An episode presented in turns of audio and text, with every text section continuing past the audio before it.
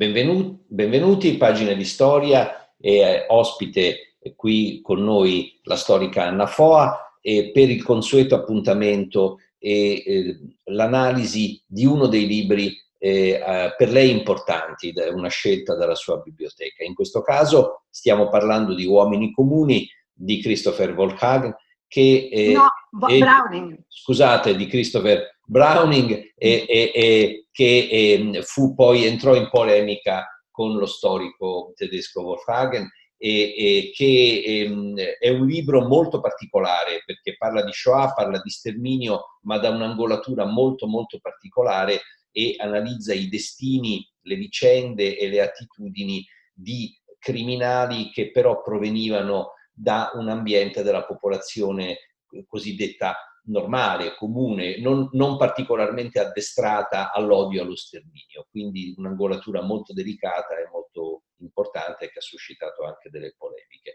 Anna, a te la parola, grazie per donarci un poco del tuo tempo.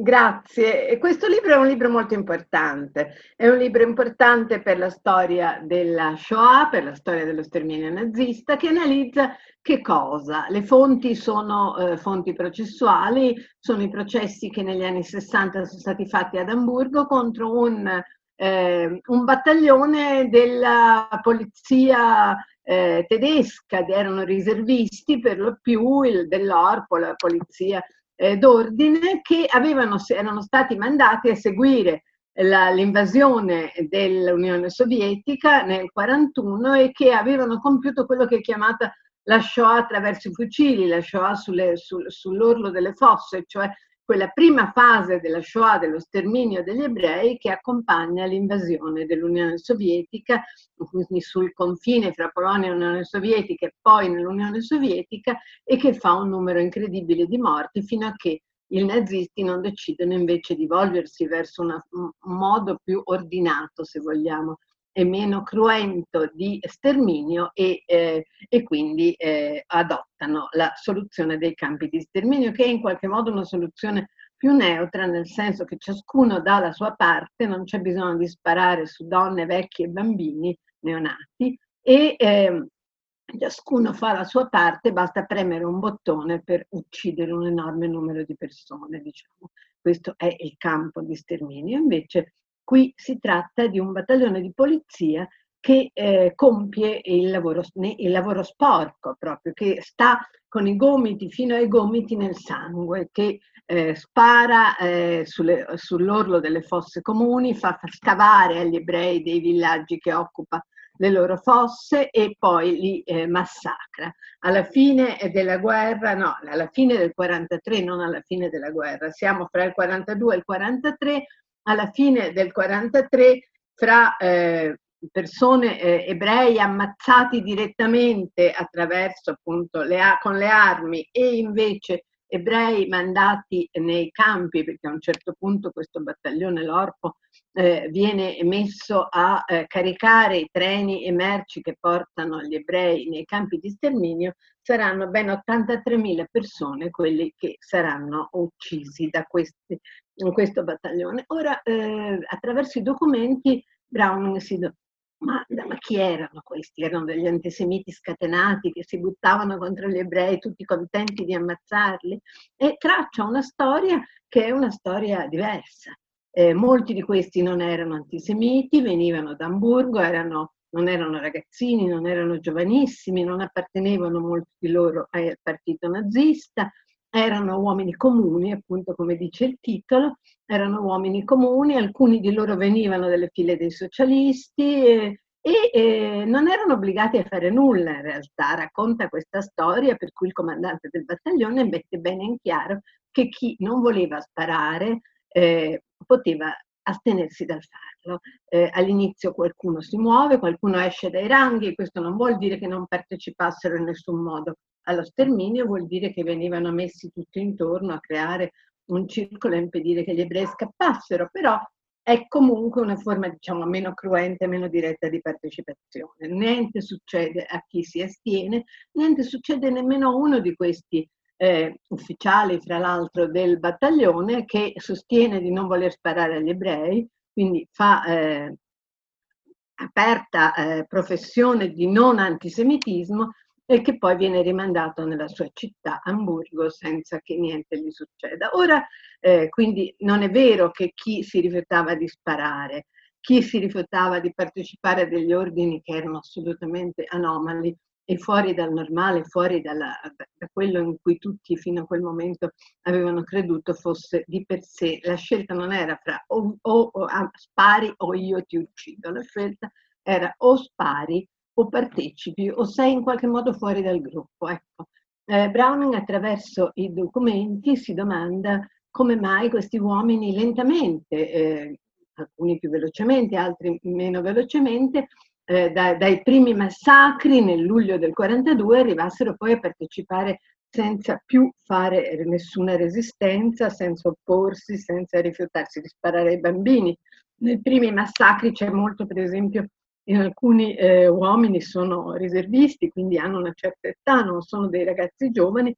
dicono io ho dei figli e non posso sparare ai bambini. Poi questo anche scompare. C'è eh, l'idea che in qualche modo eh, rifiutarsi di sparare sia un segno di debolezza, c'è molto forte l'idea del gruppo, c'è molto forte l'idea di far parte di un gruppo. Questo non esclude nell'analisi di Browning che alcuni di loro potessero essere antisemite, anzi eh, nel, nel, nel, libro vengono tracciati dei profili anche di personaggi o sadici o antisemiti, ma in ogni caso qui si tratta veramente di analizzare come degli uomini comuni possono essere arrivati a tanto, cioè possono avere deposto tutte le forme di etica, di morale, que- di religione, tutto quello che veniva stato loro insegnato e arrivare a sparare sull'orlo di fosse a donne con neonati in braccio, a vecchi anche di, di, di 80-90 anni, senza che questo suscitasse nessuna remora etica.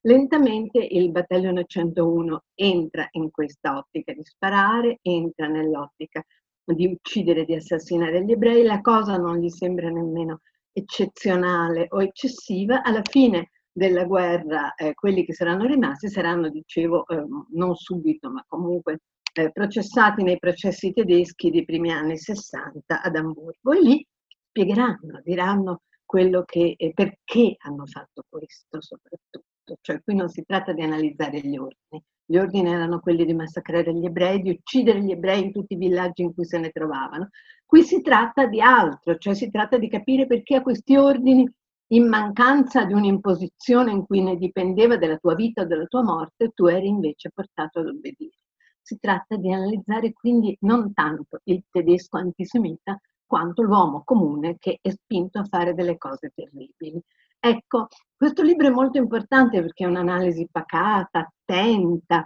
eh, che non, non nasconde l'antisemitismo in nessun modo, ma invece lo intreccia con le altre motivazioni che sono tipiche dell'essere umano. Questo libro, dicevo, è stato un libro che eh, ha suscitato polemiche. Perché ha suscitato polemiche? Essenzialmente perché un altro storico eh, americano eh, Goldhagen ha scritto un libro, eh, I volenterosi carnefici di Hitler, in cui ha invece detto eh, che, ehm, che, questi uomini hanno fatto questo non perché erano uomini comuni, risponde proprio direttamente punto per punto a, quello che scrive Browning, ma perché erano antisemiti. Quindi l'origine prima dello sterminio, l'origine prima del fatto che tante persone abbiano obbedito agli ordini di sterminare, di assassinare gli ebrei, non viene dalla volontà di essere come gli altri, non viene dal conformismo, non viene da una posizione, qui eh, Browning aveva analizzato tutte le posizioni, anche quelle dei sostenitori della personalità autoritaria, non viene da, da tutta una serie di elementi che sono tipici dell'essere umano, non del tedesco nazista antisemita, ma viene invece dal fatto di essere antisemiti. Goldhagen, il libro di Goldhagen ha avuto un successo enorme in Germania. Quando Goldhagen è andato in Germania per presentare l'edizione tedesca dei volenterosi carnefici di Hitler, è stato praticamente eh, osannato, eh, quasi in una volontà di, eh, di autoflagellazione. In una Germania siamo con il libro di Browning siamo nel 92 e con eh, Goldhagen siamo un anno o due dopo. Eh, Goldhagen risponde immediatamente, era figlio di un sopravvissuto, risponde immediatamente a, questa, a questo libro, eh, detto per inciso, mentre Browning è rimasto uno dei maggiori storici della Shoah, Goldhagen è praticamente scomparso dal panorama degli studi, ma questo è solo un inciso. Comunque eh, la tesi di Goldhagen è che l'antisemitismo da solo spiega questo, che i tedeschi fossero antisemiti. Goldhagen si scorda per esempio delle eh, straordinarie analisi di Sternel sulla, eh, sulla, sul, sull'antisemitismo francese, per esempio. Qual è la culla dell'antisemitismo? La Germania, i paesi di lingua tedesca, l'Austria o invece anche moltissimo la Francia. Quindi questo non c'è nel libro di Goldhagen e ehm, questo antisemitismo che poi miracolosamente per Goldhagen scompare dopo la guerra, non c'è più, i tedeschi ormai hanno fatto mea culpa, come se fosse una cosa automatica che non viene assolutamente analizzata, spiega tutto. Cioè in realtà che cosa fa il libro di Goldhagen rispetto al libro di Browning eh, e, e, le tesi di Goldhagen rispetto a quelle di Browning, vuole riportare tutto esclusivamente sugli ebrei, quasi lo sterminio degli ebrei non potesse avere nessun confronto con nessun'altra realtà. Se gli uomini comuni possono fare questo, possono farlo anche su altre persone, su altre vittime. Pensiamo al Ruanda, cosa muove un Hutu a, eh, a uccidere i suoi familiari a volte, se sono eh, Tutsi o altri, questo non può essere in nessun modo confrontato per Goldhagen con quello che è successo nella Shoah. La Shoah è spiegata solo attraverso l'antisemitismo e eh, l'antisemitismo è l'unico, in qualche modo un cane che si morde la coda, l'antisemitismo è l'unico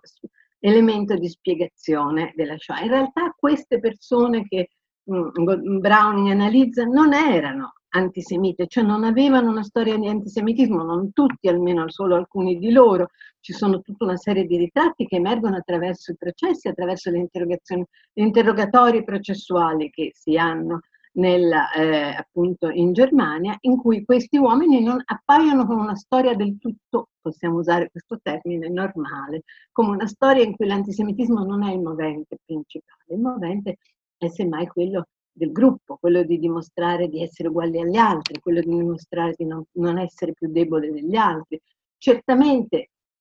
Browning, che è uno, uno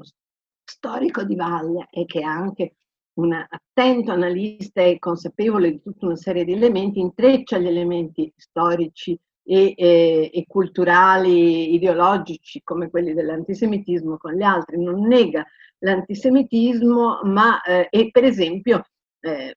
sostiene fortemente, cosa che invece Goldhagen eh, non, non, gli riconosce, che eh, la cosa interessante è proprio questa, che questi tedeschi, che questi uomini comuni potevano dire di no, che niente o molto poco sarebbe successo qualcosa sul piano della carriera, ma non sarebbe successo certamente qualcosa sul piano della loro vita, non sarebbero stati uccisi dal loro capo perché rifiutavano di sparare, semmai avrebbero avuto la carriera intralciata e sarebbero stati derisi dai loro compagni. È una cosa sufficiente a spiegare questo. Leggendo il libro di Browning a me sembra che siano aperte tutta una serie di prospettive, a me sembra che il libro di Browning, uscendo dall'unica chiave antisemitismo che era stata spesso anche portata negli anni precedenti nelle interpretazioni, ci consenta tutta una serie di aperture, ci consenta forse, possiamo dire, di usare la memoria e la storia della Shoah, non soltanto la memoria, ma la storia della Shoah come quello di dire mai più questa cosa, ma anche mai più a tutti e non solo agli ebrei. Vuoi fare qualche domanda?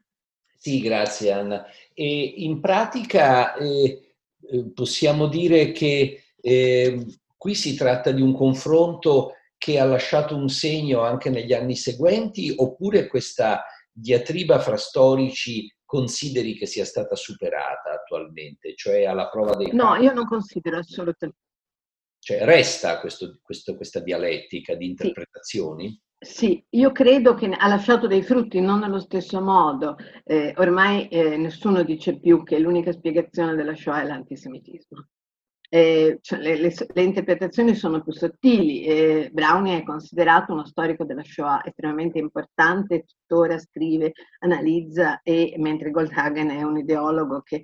poi ha lasciato diciamo, cadere la penna e che non ha più dato contributi. Non è questo il terreno, ma il terreno è quello del, del diciamo, possiamo dire, allargando molto il discorso, forse di un'interpretazione un po' più universalistica di quello che è successo invece di un'interpretazione un po' più, eh, non voglio dire il termine parrocchiale che è negativo, ma comunque un po' più chiusa sull'interpretazione degli ebrei e dell'assoluta unicità. Io sono convinta che